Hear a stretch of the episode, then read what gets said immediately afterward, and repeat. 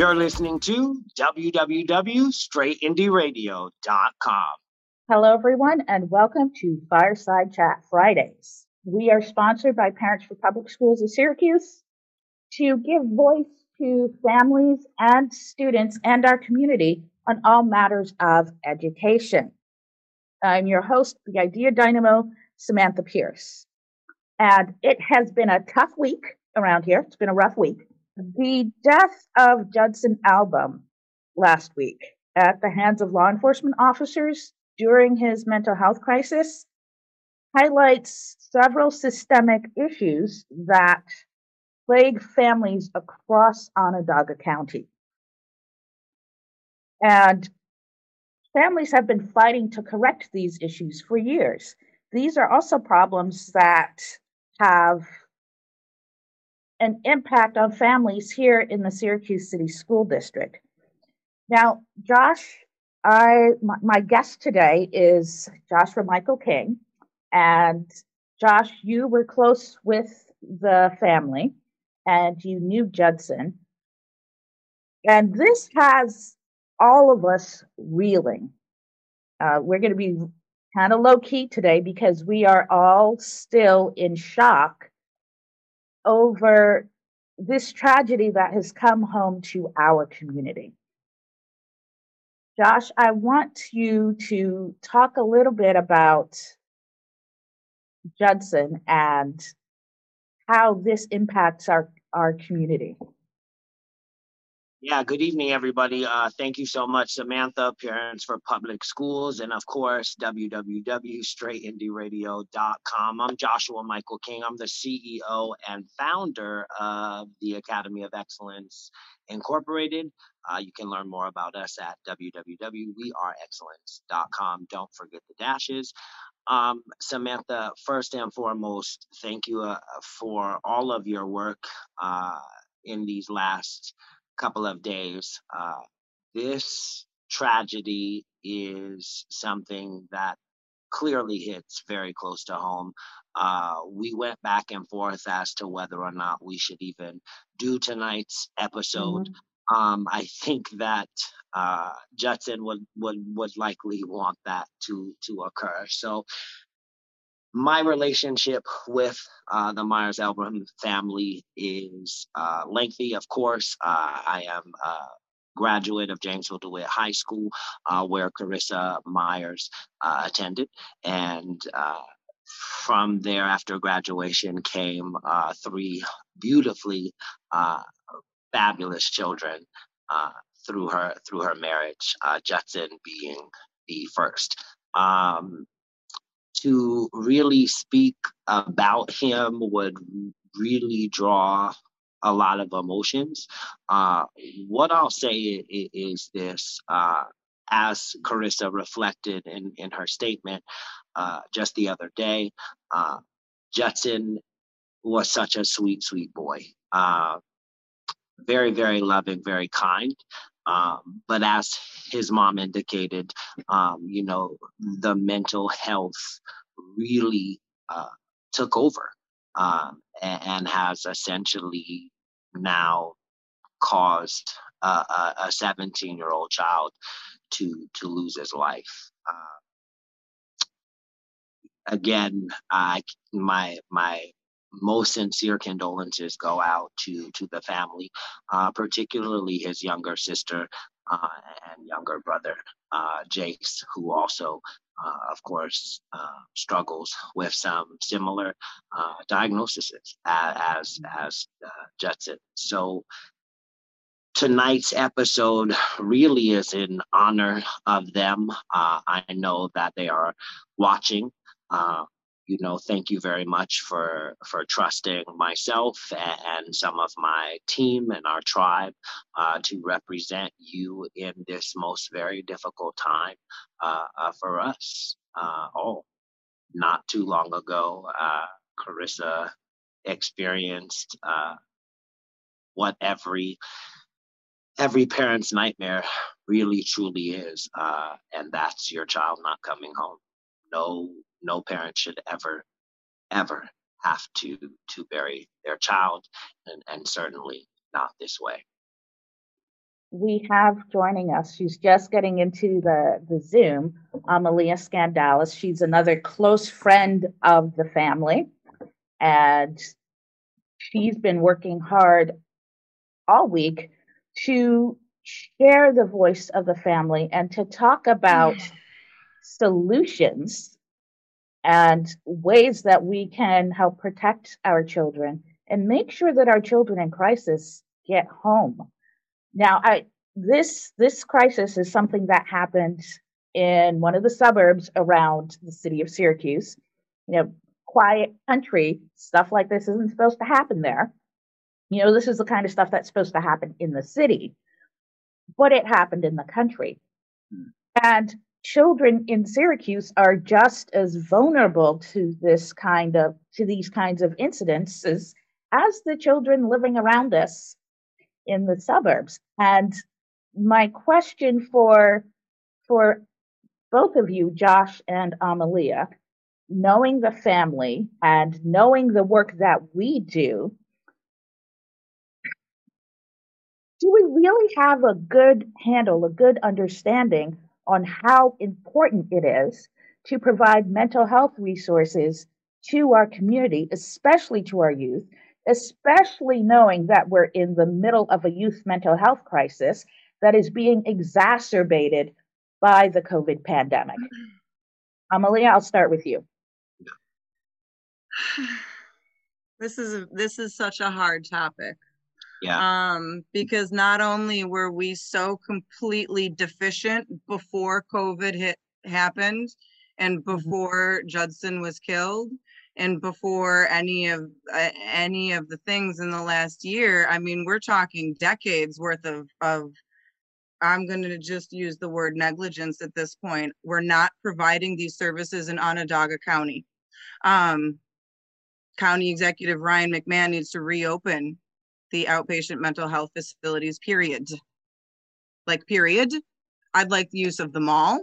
I'd like use of, we, uh, we have buildings. We're giving tax breaks upon tax breaks upon tax breaks. We can't hold Destiny Mall and Pyramid Group, uh, develop Pyramid Development Group. Let me speak correctly and slowly here before I start to get too mad too quickly.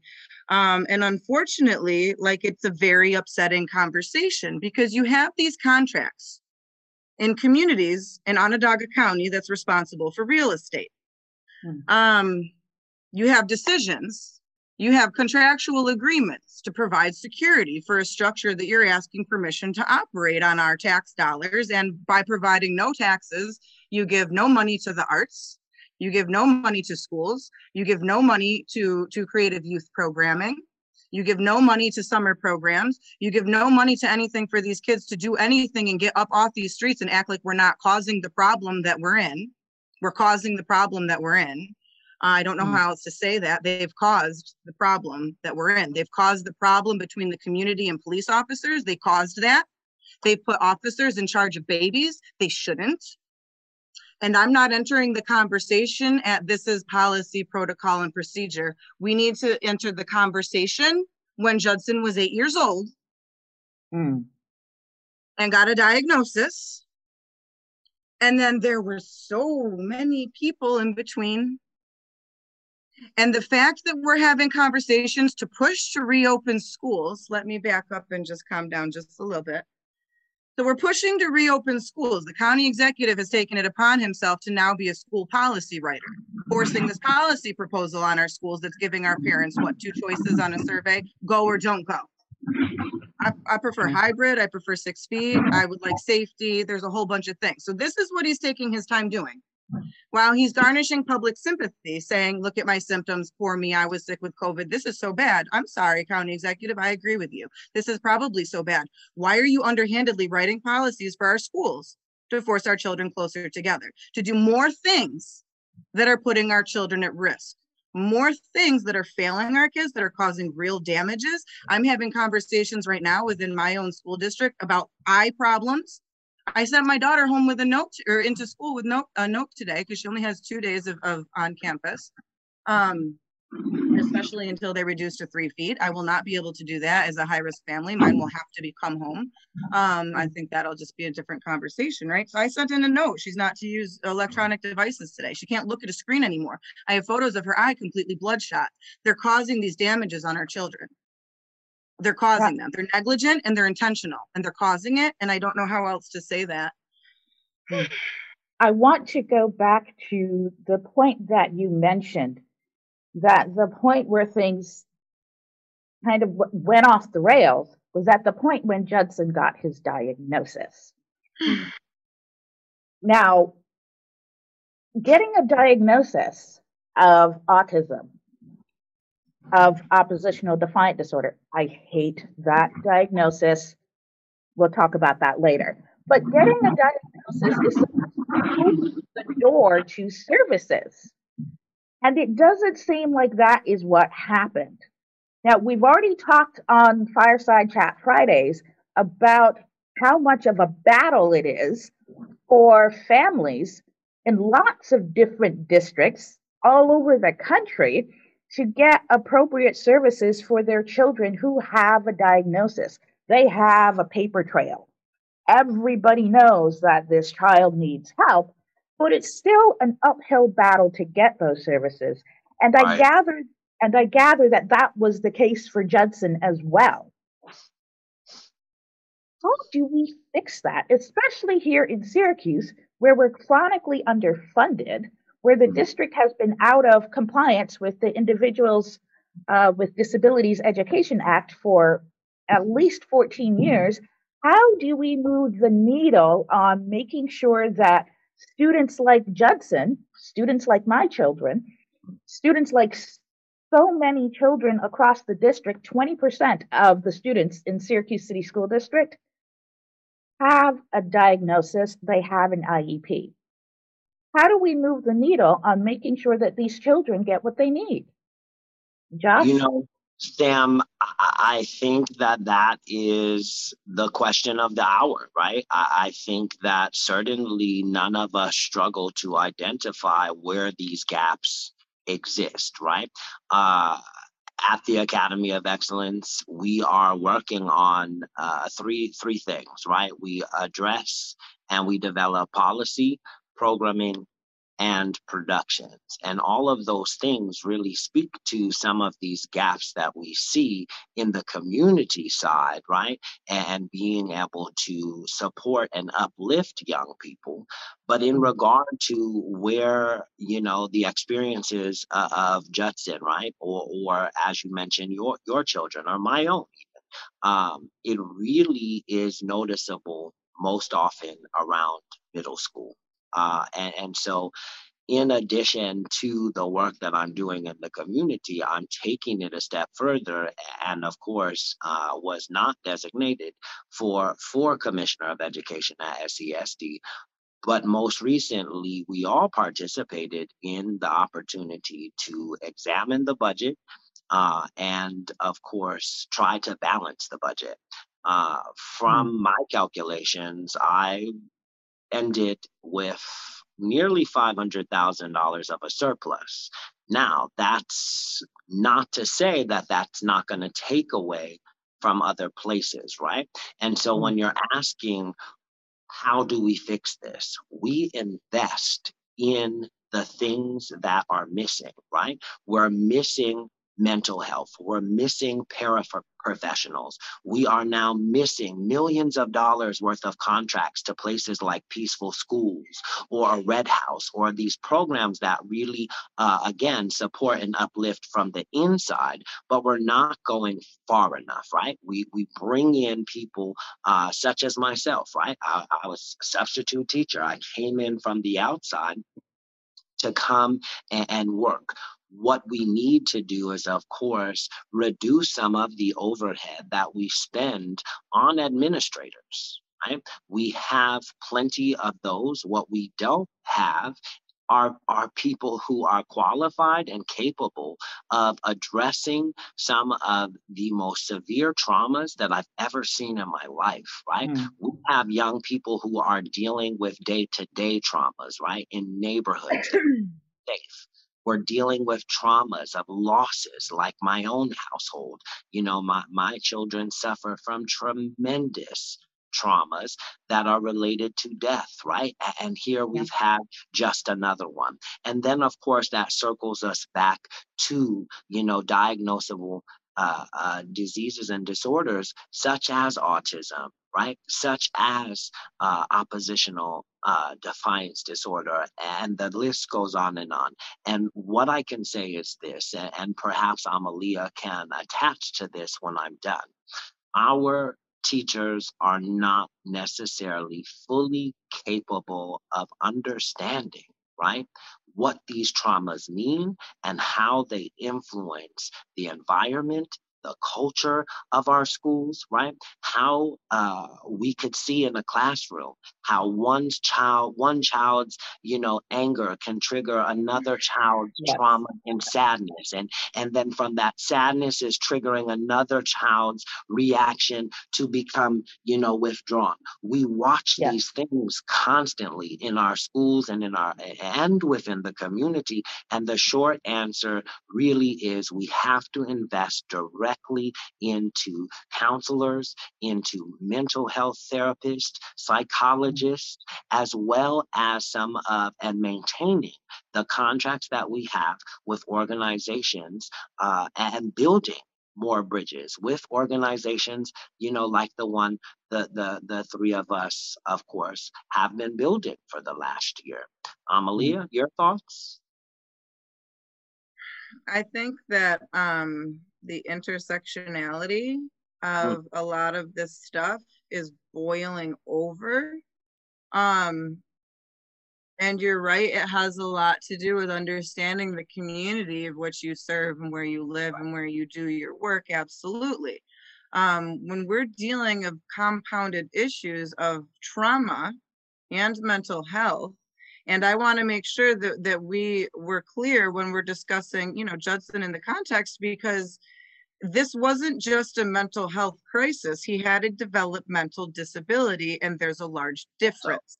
Also, individuals with developmental disabilities aren't capable of making fully informed decisions when it comes to things that would violate laws. Now, keeping in mind he didn't violate a law to begin with to be pursued no. with legal force, and there was no seizable offense committed. Let's just keep yes. that over here.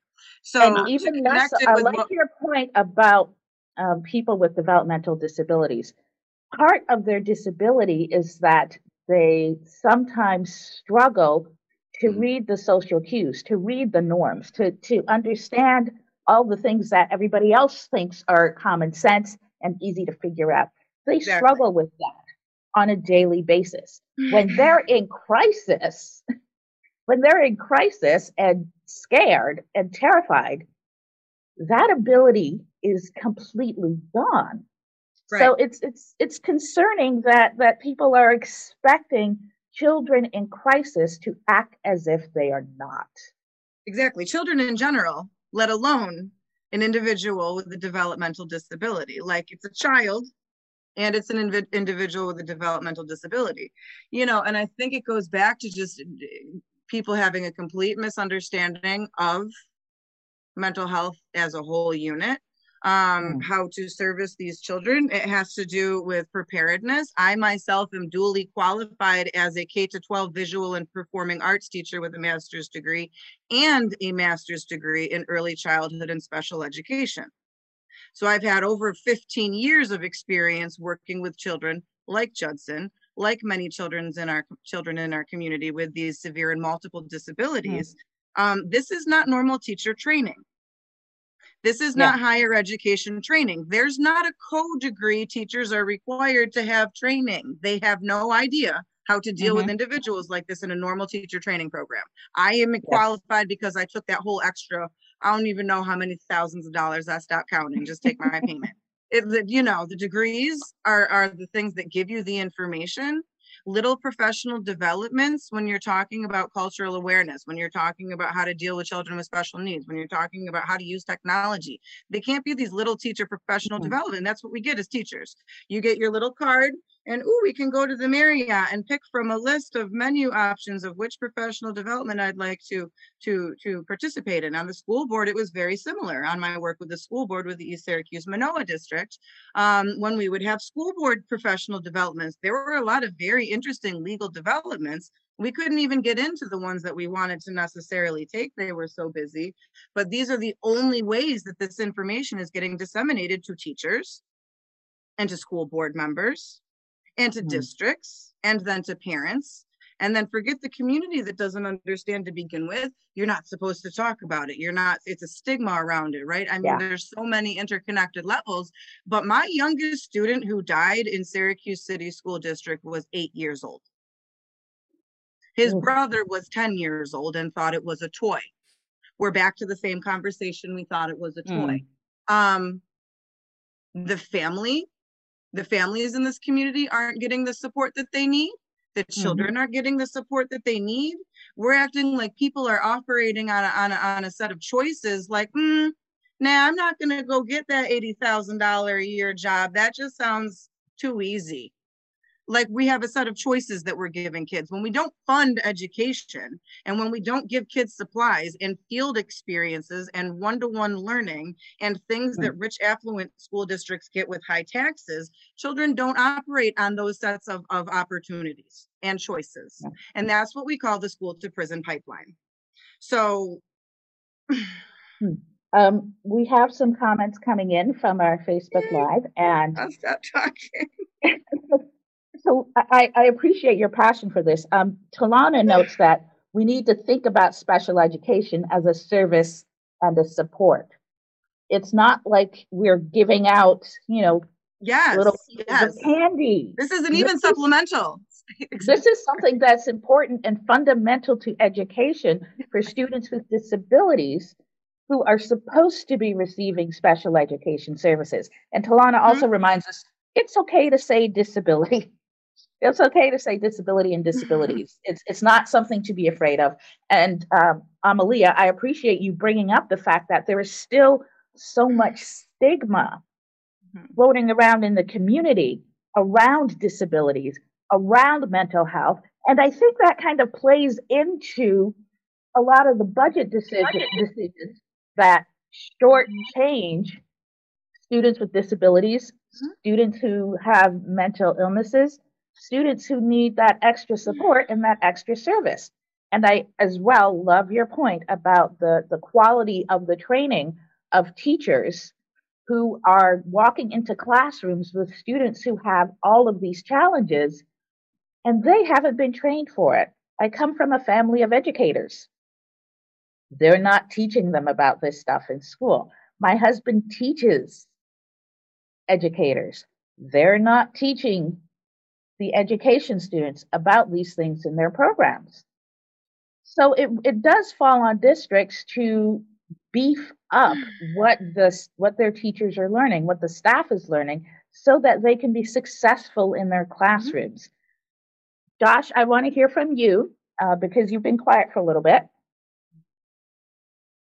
So, you know, I appreciate what what Talana Jones mentioned, right? That that it's okay to say disability. Um, you know, and I accept that, of course. Um, but I think in my heart of hearts, um, I'm also leaning towards this idea of ability, right? I, I, think that oftentimes when we get into these discussions, it, it's mm. too simplified. It's too easy to point out what they can't do, right? Or or what mm. the diagnosis, you know, what barrier it causes. And for me, mm-hmm. I find that to be a little bit problematic, particularly in the populations that we've grown accustomed to serving, because what I noticed quite often is students with uh, diagnoses or, or with IEPs um, where, you know, it wasn't necessarily uh, problematic, right? It wasn't necessarily quote unquote noticeable. But then here you have another student um, whose behaviors or emotions or, or things that are noticeable, um, of course, go unaddressed. So I mm-hmm. always like to really focus on, you know, what it is that we are seeing uh, more than what we're not seeing, right? I think that a lot of our uh, disability language really uh, is prohibitive in, in and of itself.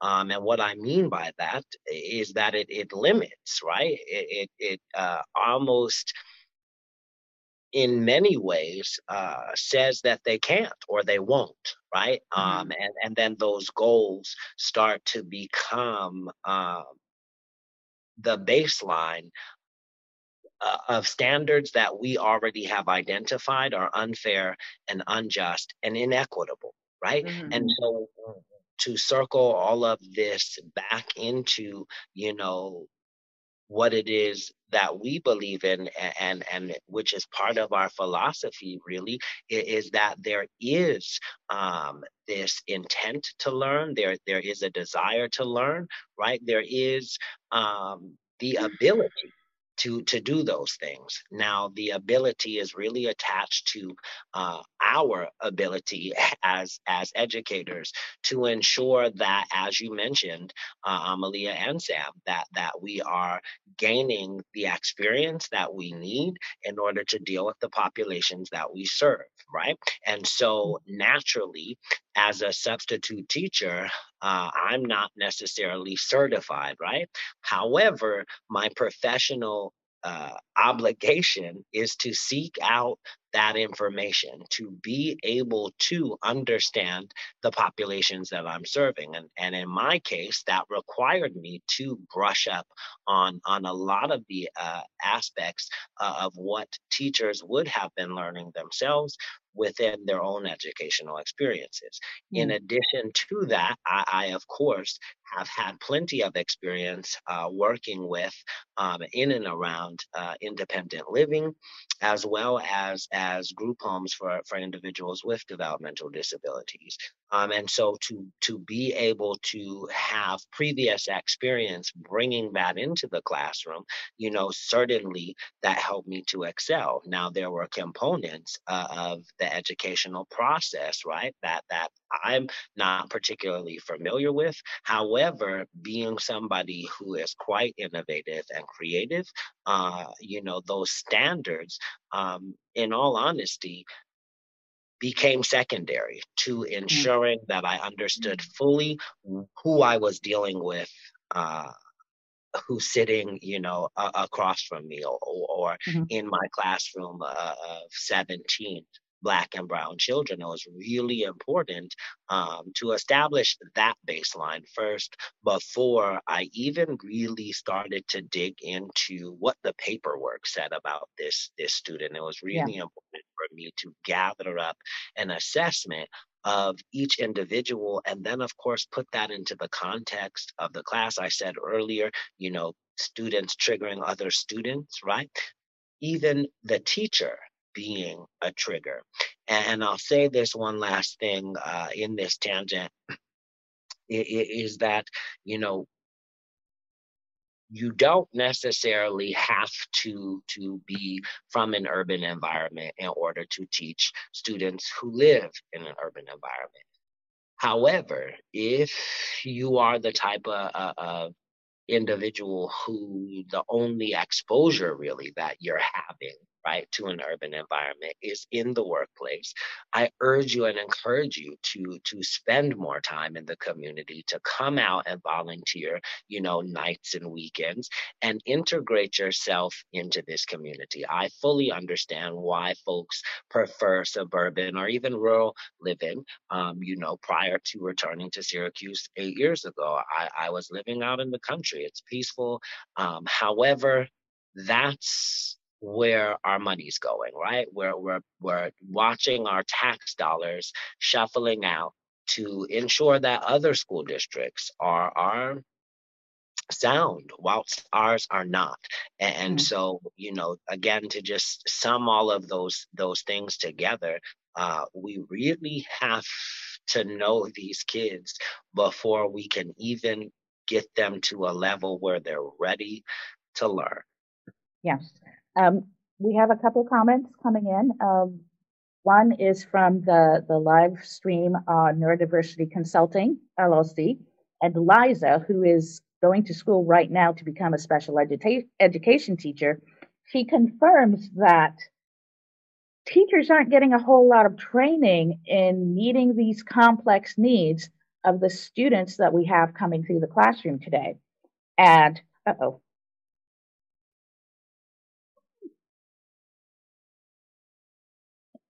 And Talana, who is watching the stream on Parents for Public Schools of Syracuse, she notes that the issue of providing services to students with disabilities is one of civil rights. It's a civil rights issue. Whether, whether they're receiving services is a civil rights issue. And in that context, training the educators and the support staff and everyone who comes into contact with a student with a disability is an act of p- protecting that student's civil rights. Now, Amalia, you wanted to make a comment?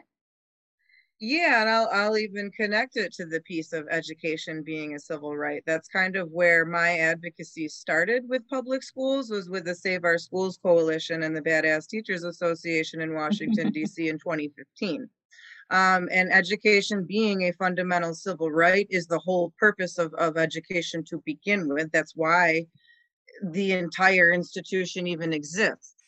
Um, I wanted to make a few connections with diagnosed disabilities versus not diagnosed disabilities and how those are actually funded and prioritized because not mm-hmm. only are we deficient in the system that exists to begin with for kids that have gone through you know gotten to to to to a place was their family able to know how to get them evaluated to get this developmental this this this a disability assessed to begin with did they know how to see what's wrong with my child so often mm. what i saw yes. in our city schools in the so many city schools i've been in since 2005 in my field experiences are children that are are emotionally traumatized with undiagnosed unmediated um, emotional disturbances and trauma um, and PTSD and and things that don't even come close. I mean, to exhibit that amount of of of you know anger among some of our little guys and and and the the uh, you know kind of escalations that they would have these children are just not being serviced to begin with so in mm. special mm. education funding you need the diagnosis to affect their grades. If it doesn't affect their grades, they're not going to pay for services for XYZ for the child. If you can get an IEP, great. The services on the IEP will fund the needs of the child. If the mm-hmm. child doesn't have an academic deficiency, then they're not going to look at giving the child extra services as funded yeah. through insurance. Maybe you'll get a 504 plan if you're lucky, if the building will will will will will create accommodations and i'd like to frame fm school district that has denied parents. I remember a, a, a case a couple of years ago in the news about a family that wanted to pay for their own facilitated communicator for their child that was i believe 16 years old. I mean i could be misspeaking but i believe this was quite a while of trying to get their child verbal like this wasn't a little kid that was just figuring it out. And they're like, I will pay for it myself. And they still wouldn't let the, the professional come in the district. That doesn't make mm-hmm. any sense. This is not what's best for children. Um, funding I, am not sure because it's not the buildings. I mean, sure, the buildings have all of these needs that need to be fixed, but all you got to do is maintain the buildings. If the buildings cost you a dollar a year from the city per building, I mean, what was it, twenty six dollars? I mean, I don't. I don't know. I don't know. There should be priorities. We'll take it right back to priorities and just people fixing the broken systems that they've created because the whole problem of how we even fund these systems to begin with, let alone getting the funding, then how people are trained with the funding, then how the information is disseminated. I mean, there's so many broken connections that like no wonder the kids can't make it. Yes.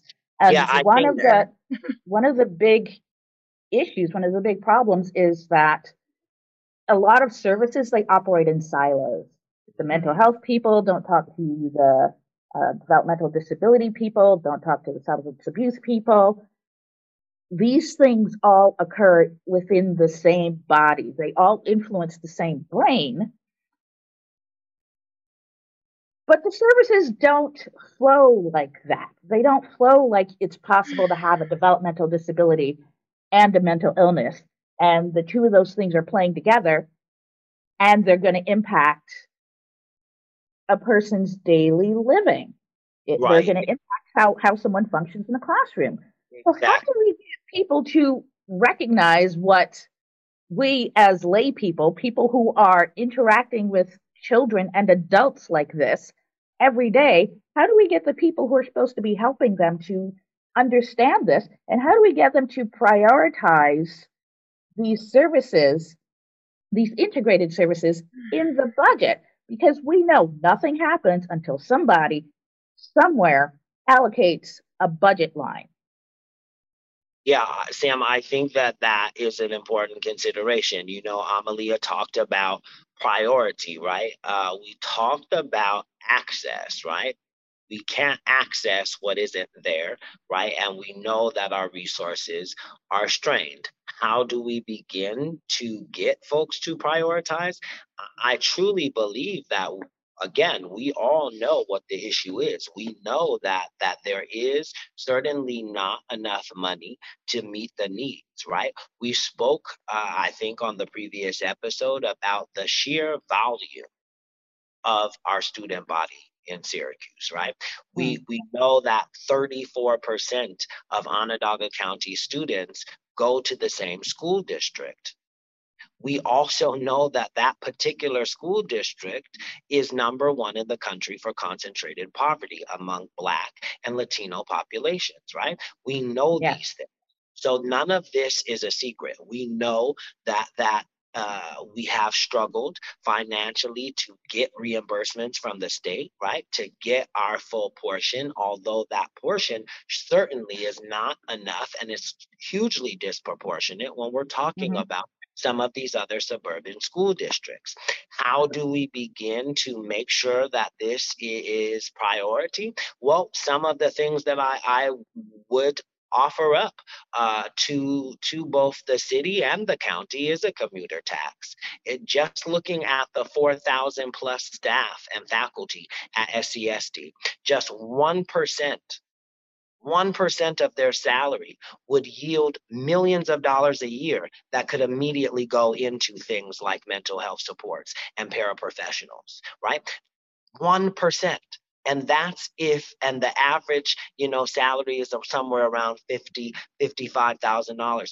That would yield us millions of dollars for all of those individuals who do prefer to live out in the suburbs and, and, and in, in country settings kudos to them but we have to start making mm-hmm. sure mm-hmm. that that procedures policies and protocol are all inclusive of concepts like this nobody surely wants to pay taxes right but but annually for for each individual person it winds up to be peanuts we spend you know four or five six bucks a day on, on a cup of coffee right? But we can invest that same kind of energy and attention and priority, as Amalia said, into our students who we know are struggling, mm. we know they're suffering, and even even the students, right, who are coming from privilege or or they're okay they're not okay because no. they're affected by the traumas and the triggers of everyone else in their environment.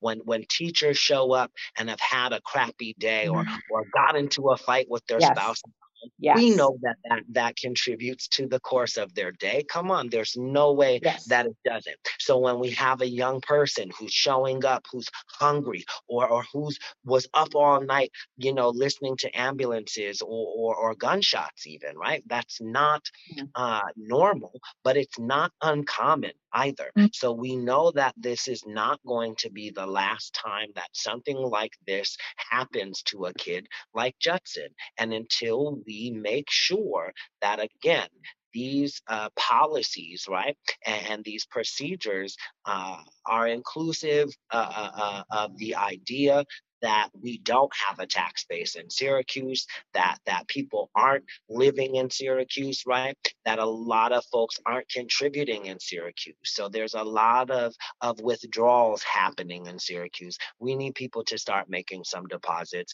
That's what brought me down from Jamesville DeWitt in the first place. That's what made me enroll my students, my kids, into the district, right? I needed them mm. to have another experience. I needed them to see uh, that their trauma, right, is not unique and that there were tons of other kids in their school who were dealing with the exact same things yes. that we were. Yes.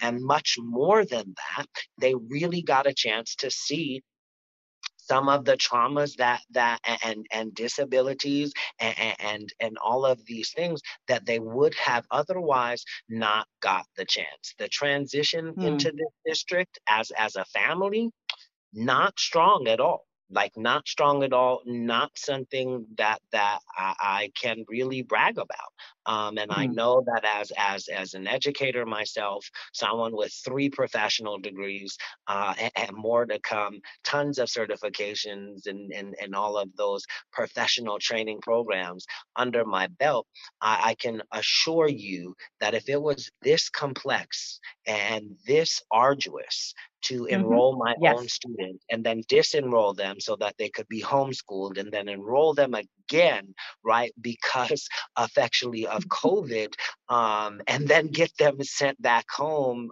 all in the same whirlwind um, it was not easy. And so I think about our, our new American uh, neighbors. I think about refugees. I think about parents uh, just like you, Sam, uh, who have a full plate.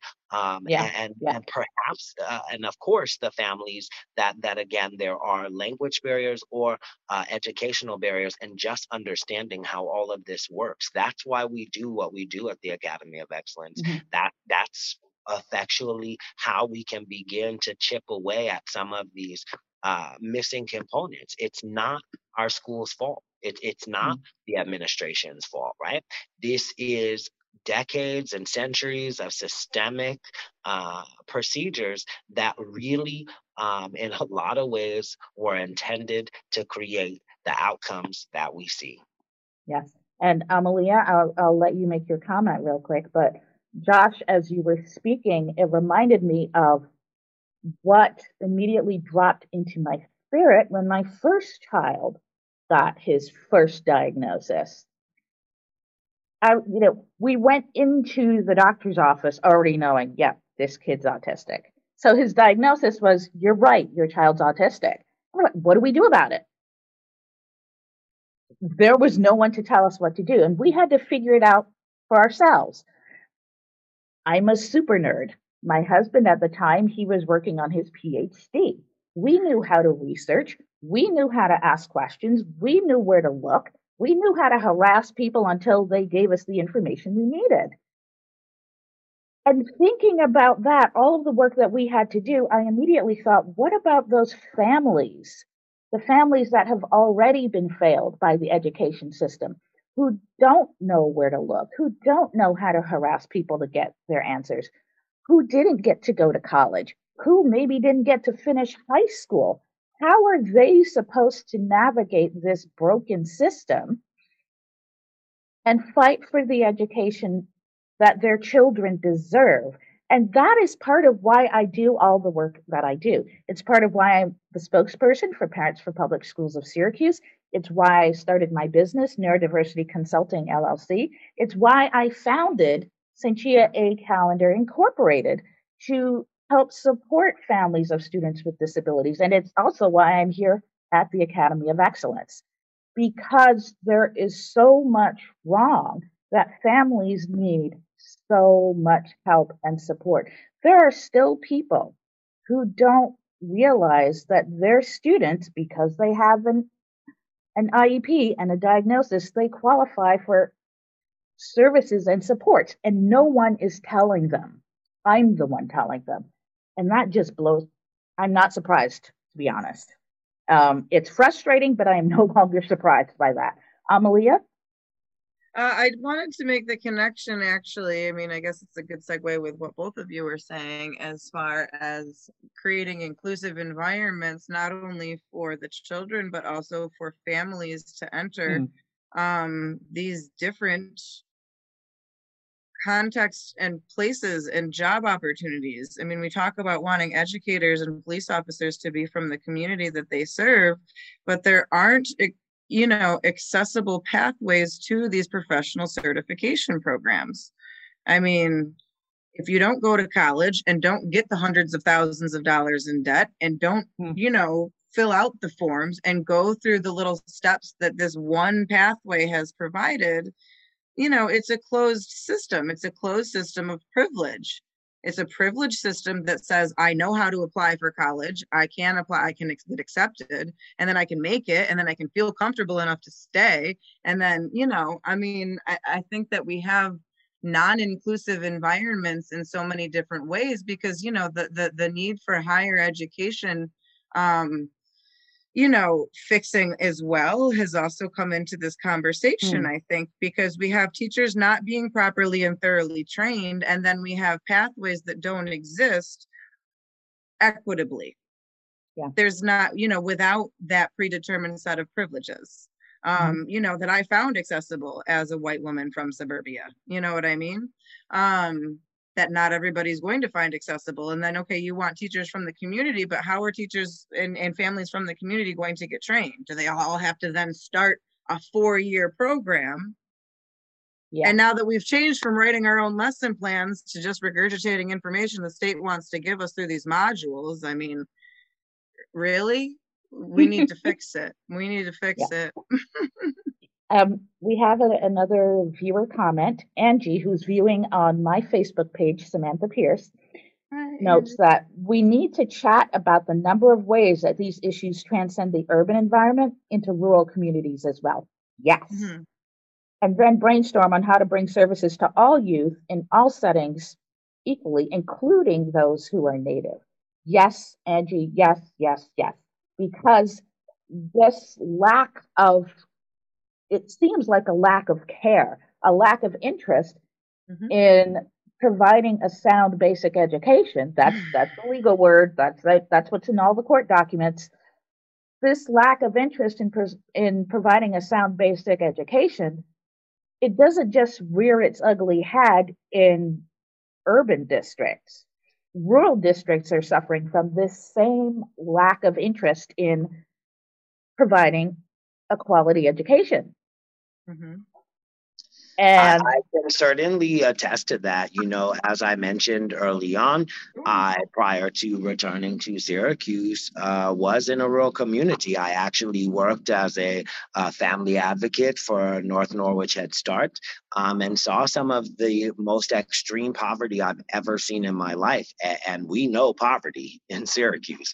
Um, what I can say, uh, Angie, of course, thank you for tuning in to uh, Fireside Chat Fridays with your host Samantha Pierce on uh, www.straightindyradio.com, of course, YouTube and Facebook.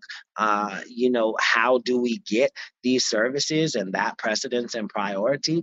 You know, this uh, COVID pandemic has offered us up the opportunity to do what we're doing now. I don't think any of us really thought how impactful uh, being able to expand a platform uh, and be able to to bring the world to your issue.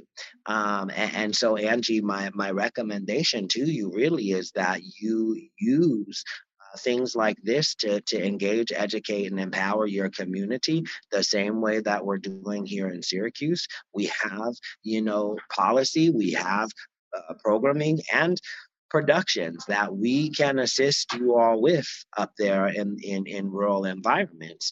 Um, we know that that of course access to things are going to be a huge concern in a rural environment. And and, and i think that we oftentimes as you mentioned forget about how closely the rural experience does uh, reflect in, some of these urban environments. We talk about food deserts in urban environments. They have food deserts out in, in, in rural environments, particularly if you're dealing with people who who have never had to uh, farm or, or, learn to be sustainable on uh, land or property property right so we know that that gardening and agriculture it's a skill it's a craft right? Everybody is not necessarily set up. I had to learn over the course uh, of mm. last summer right how to grow things uh, for for my family.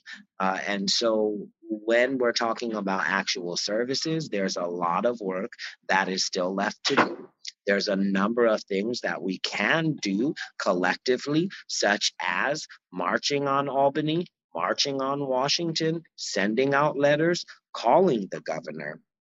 Those things do work. They do listen to constituents, right? We have to use our voices uh, and stop operating as individuals. Uh, we are, in fact, parts of a whole. And when we come yes. together as a whole, just like we are this evening, um, and as we intend to continue, whether we're talking about the Academy of Excellence or straightindyradio.com, sanchia.org, any of, of the organizations that are connected, uh, we are connected. And that is why we've been successful this last year. That is why we are able to be contracted to write some of, of these policies and, and procedures for organizations, for schools, right? Uh, mm. One of the things I've been criticized about uh, hugely is my interest and involvement in, in charter schools. And Amalia, you can attest to that. You are charter. Yeah, but I need to talk about I need to talk about urban schools and nation school real quick though, while we, before I lose my thought. Okay, we'll go ahead. Go ahead. Because I will forget. Um, so because I wanted to make sure I addressed what Angie was saying, because I also have experience as teaching in the in the rural environment in New Berlin, New York um, for a couple of years. It was actually my first teaching job after I got my undergrad. I think I was it was before I even worked on my master's. Um, and then what's going on with the Lafayette School District and how they kind of take charge of the nation school and some kind of disrespects that have happened in that regard because we have two different problems. The way that rural schools suffer the same way that urban schools suffer is because they're denied the same amounts of money based on taxes. Mm. Um, the whole fact that we have children that are living in trailers or campers or not secure home environments is another connection. Uh, you have children that are coming to school with the same deficiencies that aren't being met in communities or in the schools when it comes to food, as Josh mentioned um, you know, food deserts, but also accessibility, you know, uh, and getting it to the families, the social services, the things that aren't funded to begin with. So I think those are a lot of the ways that rural schools and urban schools share some of the same story. Um, Another thing I wanted to mention because she asked about Native American education, which is a very, very, very complicated subject in our public school systems, because these are schools that should have sovereign undisturbed control of their own school. And if we look at the Onondaga Nation School that tried to get even their own principal seated a couple of years ago, and the Lafayette School District was quite disrespectful to the nation. Mm. Um, they disrespected their choice and they said no. They had a highly qualified woman that was waiting for paperwork. She finished already. She had finished her degree program. She's waiting on paperwork. They said, We want a native teaching our students. We do not want somebody, we do not want another white man teaching our kids. And I don't know how else to, to put that. That was a very specific, easy, simple ask. We would like somebody from our own culture teaching and running our school that hmm. we have to participate to get this funding they have to go through these these contractual agreements. They don't want to have to be in to begin with. That's the idea of sovereignty. They shouldn't have to participate in united states government contracts. They shouldn't have to beg for funding from the united states government from the lafayette school district to have their own representation in their own schools and then to have the lafayette school district instead pull somebody off of retirement to be the principal of that school instead of who they said, here's a qualified mm-hmm. individual we would like for our own school. Could you please hire her? And they're like, no. New York State has very specific policies. They have to hold this degree first. Yeah, I I remember. I, I so remember those were my two connections. I didn't mean to oh. interrupt because Josh wanted to talk about charter schools. So I just wanted to cover those two pieces because I know that came out first. Yeah. Um, Josh, before you get to charter schools, some people might be wondering why Fireside Chat Fridays, sponsored by Parents for Public Schools of Syracuse, is talking about school rural school districts, is talking about the nation's school district. It's because Syracuse sits at the heart of Onondaga County and we are all connected. What happens here in Syracuse influences what happens out in the rural districts. What happens in Jamesville clearly influences what happens here in Syracuse. So we are all interconnected, and there's no, you can't separate us out. So the problems of one are the problems of all. So if there are any of you listening from school districts outside of Syracuse who want to start your own Parents for Public Schools chapter, drop us a note on the Parents for Public Schools Syracuse Facebook page and we will hook you up. Because as Josh says, we need to unite our voices in demanding what is right for our students. Now, on to charter schools and okay, let's see how this works. yeah, so Josh? I think more than you know us needing to to to come together, we have to come together. Like at this stage in the game, we can't operate in, these ways any longer, right? We are seeing the reason why I, I, I, mentioned and brought up charter schools and thanks for circling back to it. Um, we know that that many of those students are our students and, and, and, they return back or, or in, in many ways, and I've seen this plenty of times, shifting back and forth it doesn't make sense for us to be paying the charter school bill or having to hold that money for the charter schools until the end of the year if we're not abreast with what they're working on and we're not supporting what they're working on. It just simply doesn't make sense. Perhaps if we were more apt to connect with you know charter schools or connect with outside organizations um, and individuals, then we would have a better opportunity of understanding what is what the real gaps are and how we can work collectively to fill them. We can no longer afford to continue to fight over the crumbs that the state of New York is giving us to educate these children. As I said, we cannot begin to teach unless their most basic needs have been met. Yeah. I'll say that one more time. They're not going to be ready to learn until their most basic needs are met. So if they're yes. coming to school, you know, undiagnosed, they're not going to be ready to learn. If they're coming to school hungry, not ready to learn. If they're coming to school with trauma that is not being addressed and dealt with, they're not going to be ready mm-hmm. to learn. And sadly, that impacts, as I mentioned, the entire classroom, the entire environment, the whole school, and and and in essence, it, it does affect the entire district.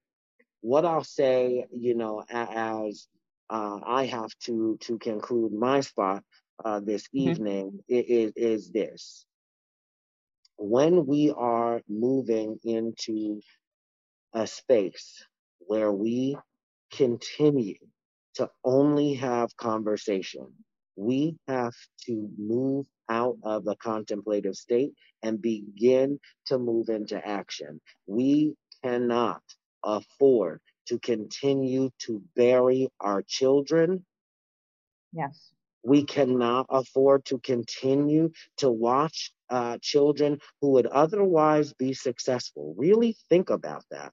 Students in other districts who might mm-hmm. be struggling with some of the very same things oftentimes the outcomes are different. What Judson's situation proves is, is, that it can catch up to any district.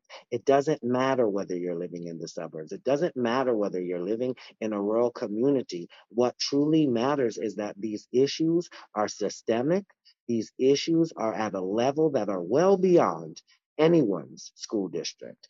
Our commissioners of education, our school board members must work together school board to school board, district to district, in order to leverage the same messages back up in Albany and ensure that our students stop being shortchanged, that our mm. faculty and staff are properly trained and have the resources and the tools that they need to educate that are not coming out of their own pockets right? We see that constantly. We have to ensure that we get the right people to the table and that the right people mm-hmm. are prepared not only to identify problems, but to come to the table with the level of experience and connectivity in order to make an immediate impact on our school district. We are failing these children. Yes, and I'll say it again. I might end up saying this every episode. Hunger Games type ways of governing, we have to stop playing along with that. We have to stop fighting against each other and fight together so that all of us have what we need. Now, we are out of time for tonight, and I'm sure everybody wants to get back to their families. This is Fireside Chat Friday, sponsored by Parents for Public Schools Syracuse. We are on Straight Independent Radio, as well as Facebook and YouTube. Thank you so much, Amalia and Josh, for joining me after the wow, this incredibly stressful and emotional week. we will be back again next week. We are live live streamed every Friday at 6 p.m. on the Parents for Public Schools of Syracuse Facebook page. We're also on Sentia A Calendar Inc. Facebook page, Neurodiversity Consulting LLC Facebook page. We're on Justice for Judson and we are also on my personal Facebook page, Samantha Pierce. Thank you for joining us. And if you've got questions, drop them. We'll answer them. I just want to say one last thing, Samantha. Make sure everybody checks out www.we-r- excellence.com. We are excellence.com. Don't forget the dashes. We have Justice for Judson t-shirts. One third of the funds raised through this t-shirt fundraiser, one third will go uh, directly to the family, and then another third will go to our scholarship uh, bank, which of course will be awarded to a young person uh, mm. who identifies either on the spectrum of autism or has identifiable mental health uh, disparities just like Judson. So you can find out more mm-hmm. information about that uh, at the Academy of Excellence and weareexcellence.com. This is Joshua Michael King. Uh, so for Samantha Pierce and everybody at www.straightindyradio.com, this is Fireside Chat Fridays with your host, Samantha Pierce.